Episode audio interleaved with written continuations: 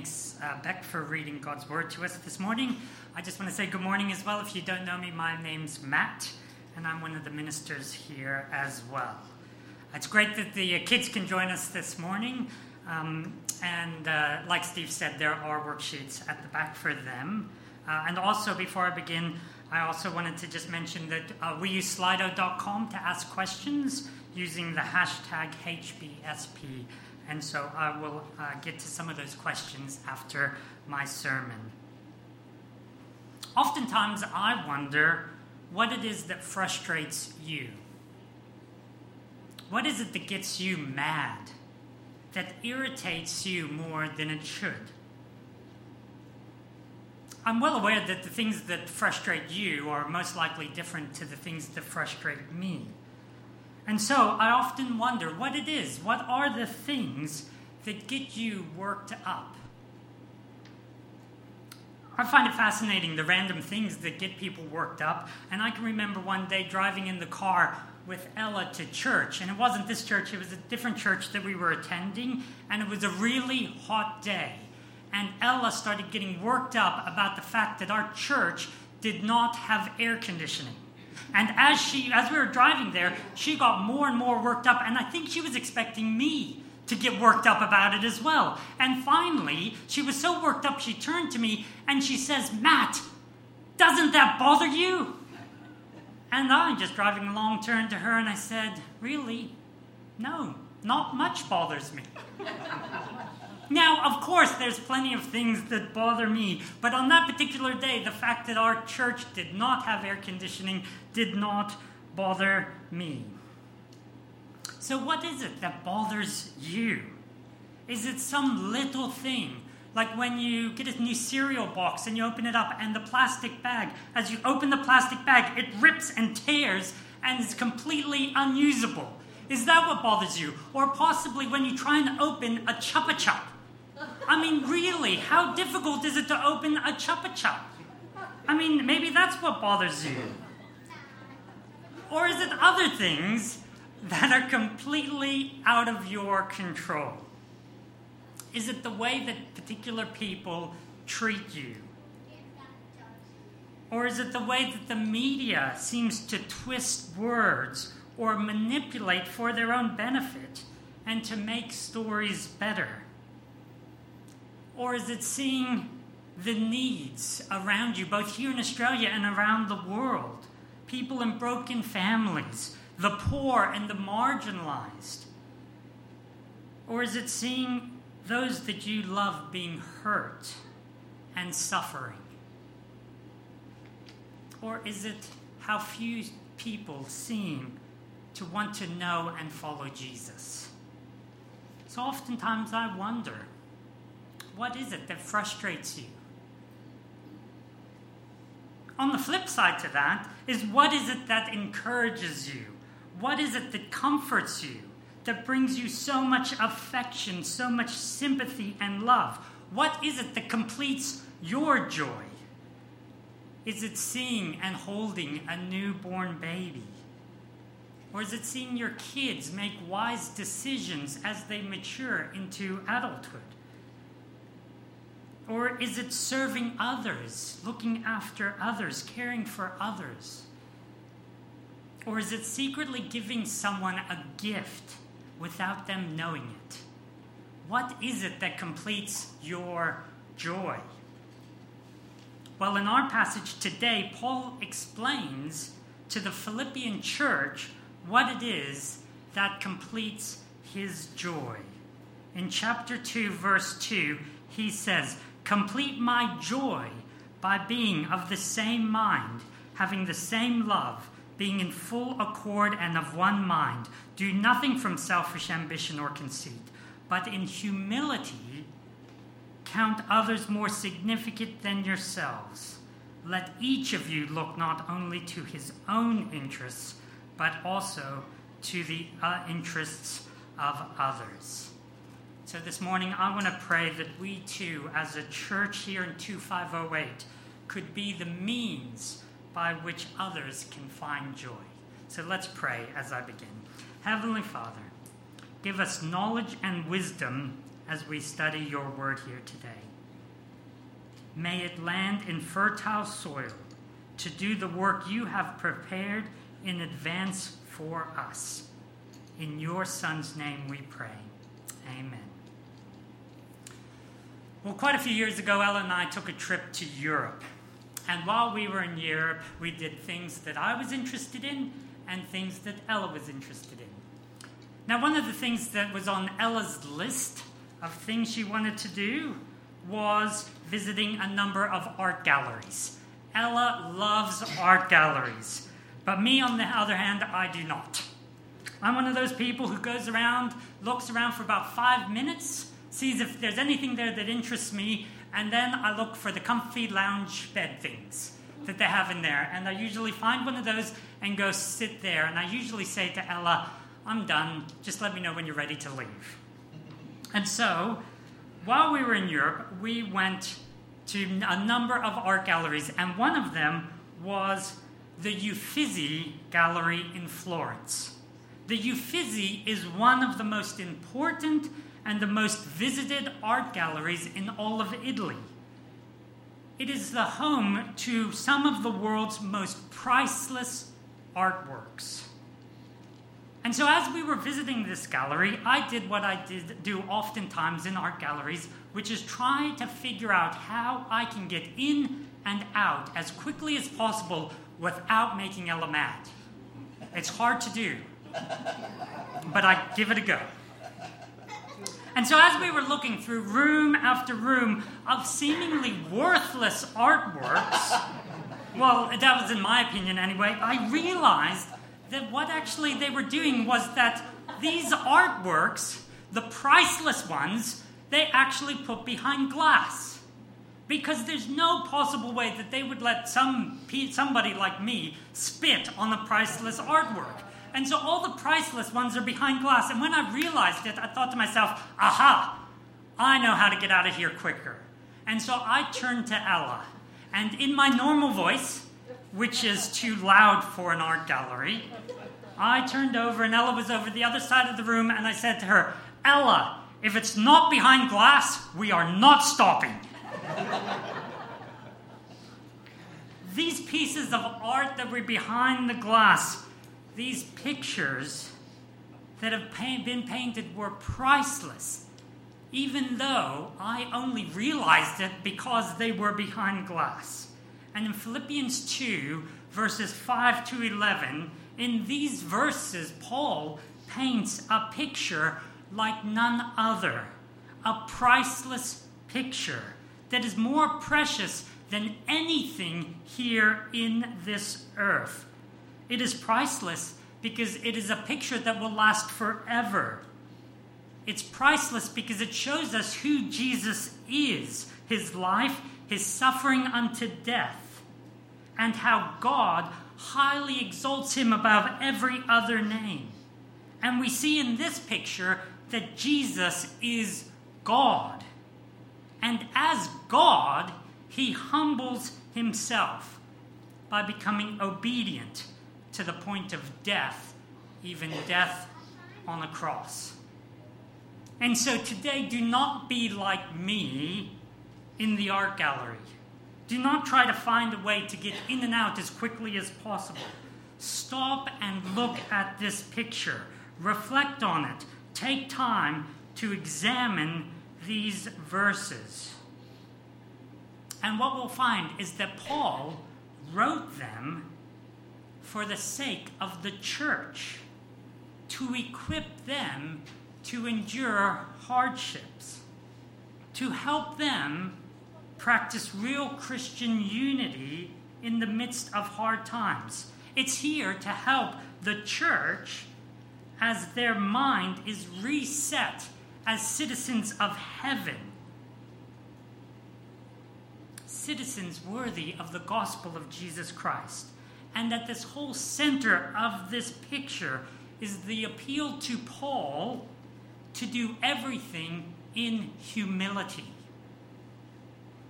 Just as Jesus Christ our Lord humbled himself for us. Now, what we find is that Paul's train of thought is this he says, to live and behave as citizens worthy of the gospel of Christ. That is to stand firm in one spirit, with one mind, striving side by side for the sake of the gospel. And notice Paul's phrase in uh, chapter 1, verse 27. He says, with one mind. And then he repeats this again in chapter 2, verse 2. He says, Complete my joy by being of the same mind, having the same love, being in full accord, and of one mind. The unity of the minds of the Philippian church was of great concern for Paul. Paul wants this church to strive for the same goals, to have the same mindset, in a way, Paul wants them to be frustrated about the same things and also to rejoice in the same things. And the reason this unity of minds is so important for Paul is he knows that their mindset is what ultimately determines their attitude. Their mindset determines their cultural values, it determines their future outlook and it determines how they value other people. For Paul, if these Christians in Philippi can continue to be united with a mindset of Christ, it would make his joy complete. Now, Paul doesn't say that they must always have the same opinion on every matter, but they must have the same mindset that he spells out for them in verses 3 and 4. Let's read these verses again. Verse 3 Do nothing from selfish ambition or conceit, but in humility count others more significant than yourselves. Let each of you look not only to his own interest, but also to the interests of others. And so our mindset must be one of humility. We must count others more significant than ourselves. And this is so unlike the mindset of the world in which we live in, where selfish ambitions and conceit are so prevalent. You don't have to look far to see how selfish ambitions are encouraged, regardless of what it means for others around you. Our society encourages us to climb the ladder of success, regardless of who you trample on while you do it. But as Christians, this must not be our mindset. Jesus himself commands us not only to look at our own interests, but also to the interests of others. And we are to do so with humility. This is the mindset we are called to as the church those of us who are in Christ right here and now, we are granted this mindset by Christ. And Paul explains how Jesus humbled himself as an example for us in verse 5. Having this mind among yourselves, which is yours in Christ Jesus who, though he was the form of God, did not count equality with God a thing to be grasped, but emptied himself by taking the form of a servant, being born in the likeness of men, and being found in human form, he humbled himself by becoming obedient to the point of death, even death on a cross. The picture behind the glass that Paul points paints for us now is one of a humble serving, sacrificial Savior. And one of the big questions that's asked in this passage is what does it mean for Jesus to empty himself? Does Paul suggest that, that Jesus became something less than God? Did he empty himself of some aspect of his divinity when he became a human. And I want to point out right here and now that there is no way that I can do justice to this passage in a matter of a few minutes. But it hasn't stopped me before, so I'm going to give it a go right now. So I'm going to try to have a look at this. So, what does it mean for Jesus to empty himself? Now, to start, I want us to realize that oftentimes we skip over the very first part of this passage. Verse 6 begins with this Who, though he was in the form of God, or in some translations it says, being in very nature God.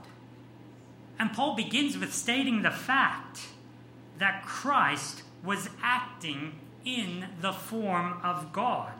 Jesus was God. Jesus acted in a way that was entirely consistent with being God. And I think that is a profound thing to reflect on. Because he was in very nature God, he acted consistently with his nature as the Son. God, the Son, the person that he was in the Godhead. God is, is we know that in three God the Father, God the Son, and God the Spirit. And they all act in particular ways. And Jesus Christ, in the form of God, acted as the Son. And he did not take equality with God a thing to be grasped, but emptied himself. And once again, if we look at this passage in more detail, we'll see that there's a footnote that may shed some light onto this passage when it says a thing to be grasped, in our footnotes it says it can also be defined as a thing to be held onto for advantage or for his own gain. And this is helpful to us because it means that Jesus did not empty himself of his deity. Quite the opposite. He acted purely in his role as part of the Godhead, emptying himself of the display of his deity for his personal advantage while he was here in the human form. So Jesus, acting entirely consistent as God, did not use his deity for his own selfish ambitions, for his own gain, to puff himself up, to be proud, but rather he emptied himself into the form of a slave so that the perfect, only begotten Son of the Father, in his divinity, did not use his godness for his own means. That is to exploit it to his own ends. Consider this God the Son, in his fullness, acted in one humble act after another. Verse 7 But he emptied himself, taking on the form of a servant, being born in the likeness of men, and being found in human form, he humbled himself by becoming obedient to the point of death, even death on the cross. This is God the Son. And this is who we know as Jesus. And this is how he is revealed to us in the Bible a servant, a slave who is obedient to his Father in every way. He served in a way that people's lives were changed because of, their encounter with him. And Paul says in Philippians, Have this mind among yourselves. Have the mind of Christ which is yours because you also are in him. And so for us, we too could count our status and our dignity as something for us to hold on to. We can be proud of our achievements. We can weigh up and assess each other's relative strengths and compare ourselves with others thinking to ourselves, I'm better than that person at that particular thing. I've ch- achieved more than them. And we do this more times than we want to admit. But we need to see others as more significant than ourselves so that we can serve those around us as Christ modeled for us. But even in that, more often than not, we serve others for our own interests. But the reason Paul puts before us here in this passage is that our service in humble obedience is to the Father in order to lead others to salvation.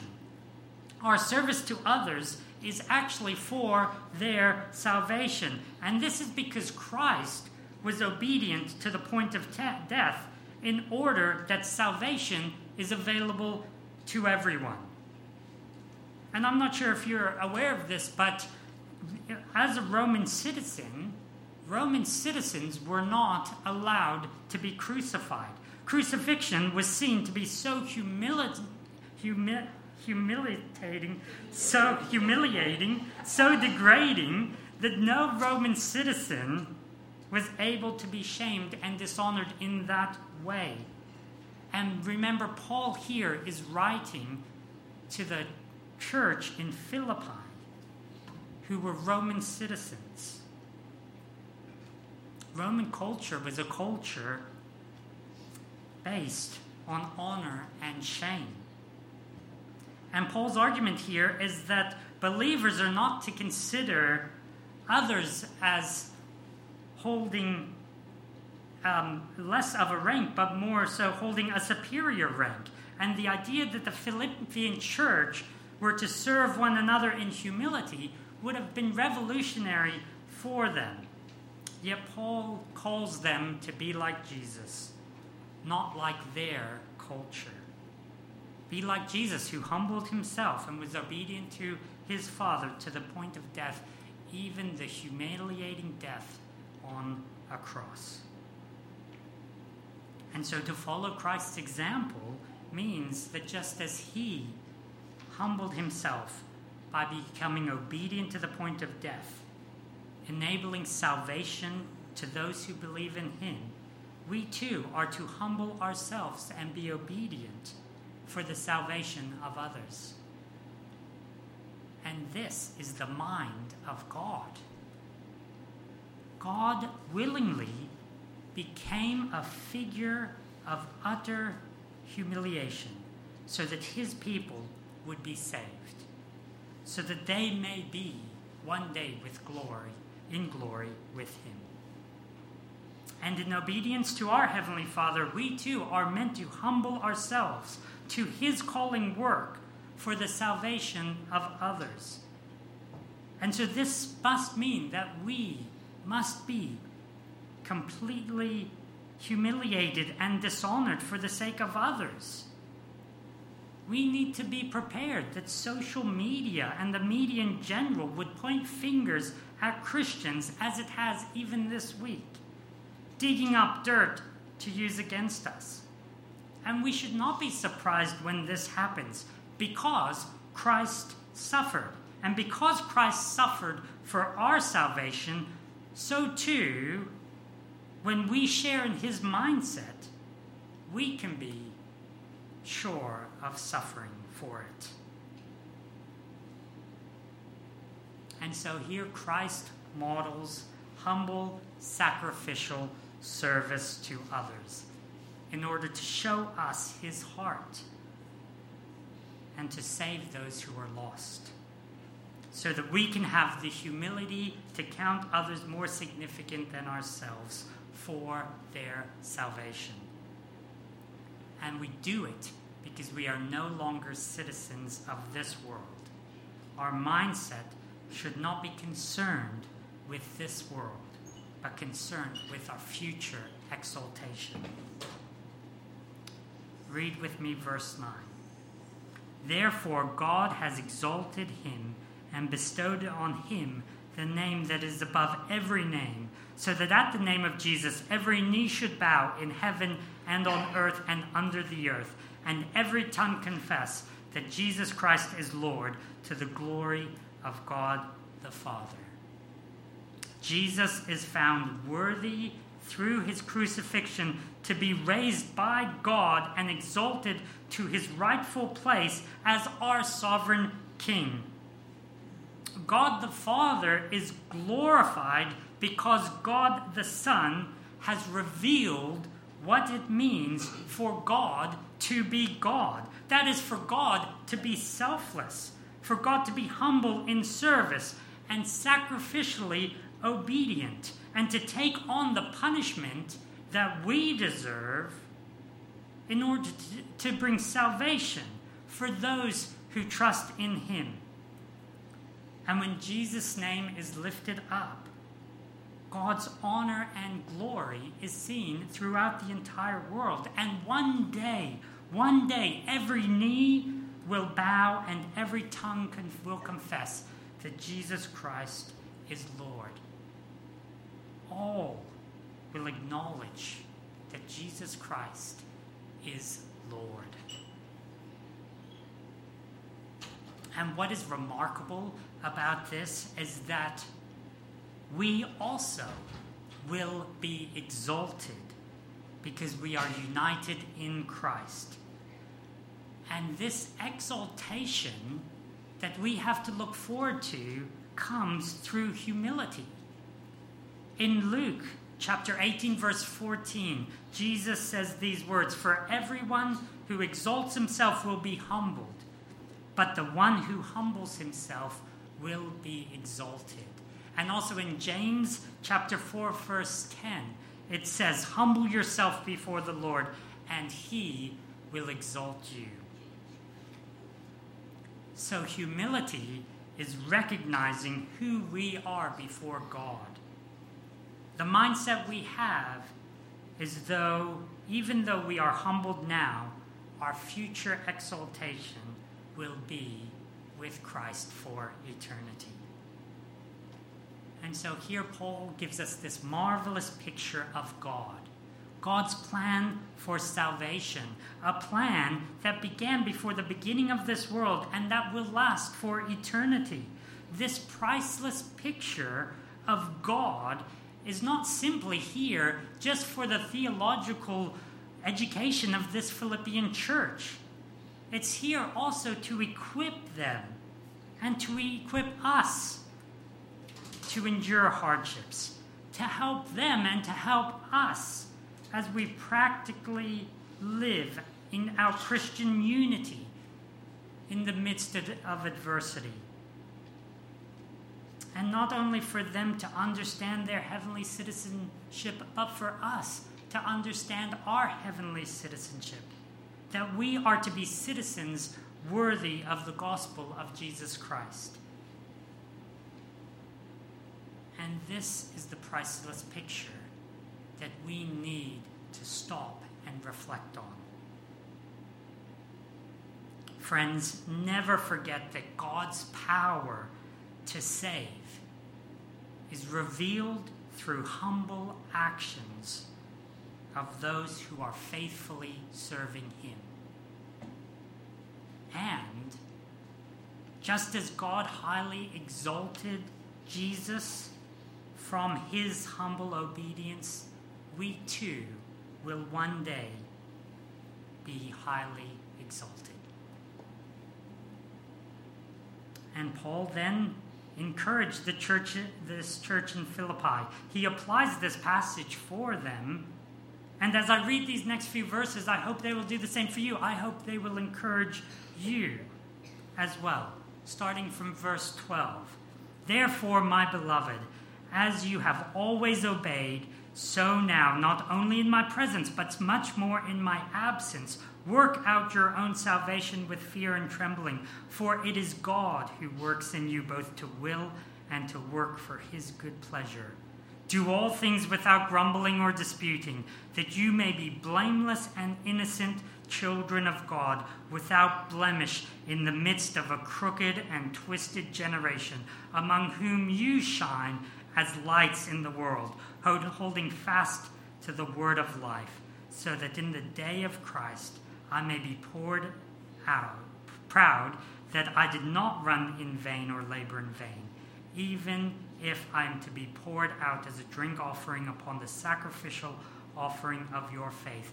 I am glad and rejoice with you all. Likewise, you also should be glad and rejoice with me. What encouraging words to those who are up to the task. As we work out our salvation, we can be assured that we do not do it alone. We do it together and we do it being sustained by God.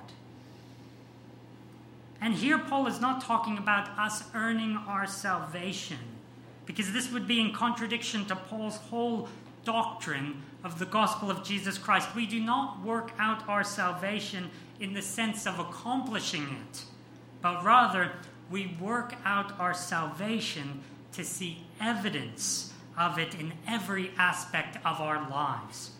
Paul expects those of us who are in Christ now to put in real effort.